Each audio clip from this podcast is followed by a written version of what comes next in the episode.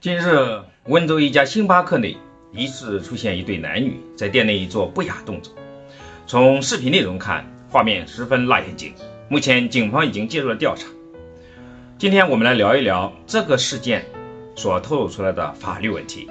一个是视频的主角的行为是否违法，第二个是将视频上传到网络的行为该如何评价。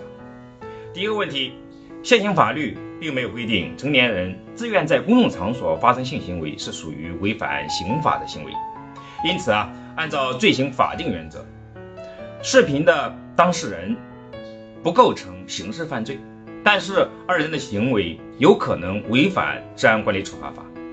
根据该法规定，猥亵他人或者在公共场所故意裸露身体，情节恶劣的，可处五日以上十日以下的拘留。第二个问题呢，利用网络传播淫秽物品的，根据治安管理处罚法，视频传播者可能会面临着拘留、罚款的行政处罚。罚款的数额呢，一般是五百到三千元不等，情节严重的还可能涉嫌犯罪。根据我国的刑法规定，传播淫秽书刊、影片、音像、图片或者其他淫秽物品。情节严重的，处两年以下有期徒刑、拘役或者管制。实务中啊，传播范围达到三百至六百人次以上的，就有可能被立案追诉。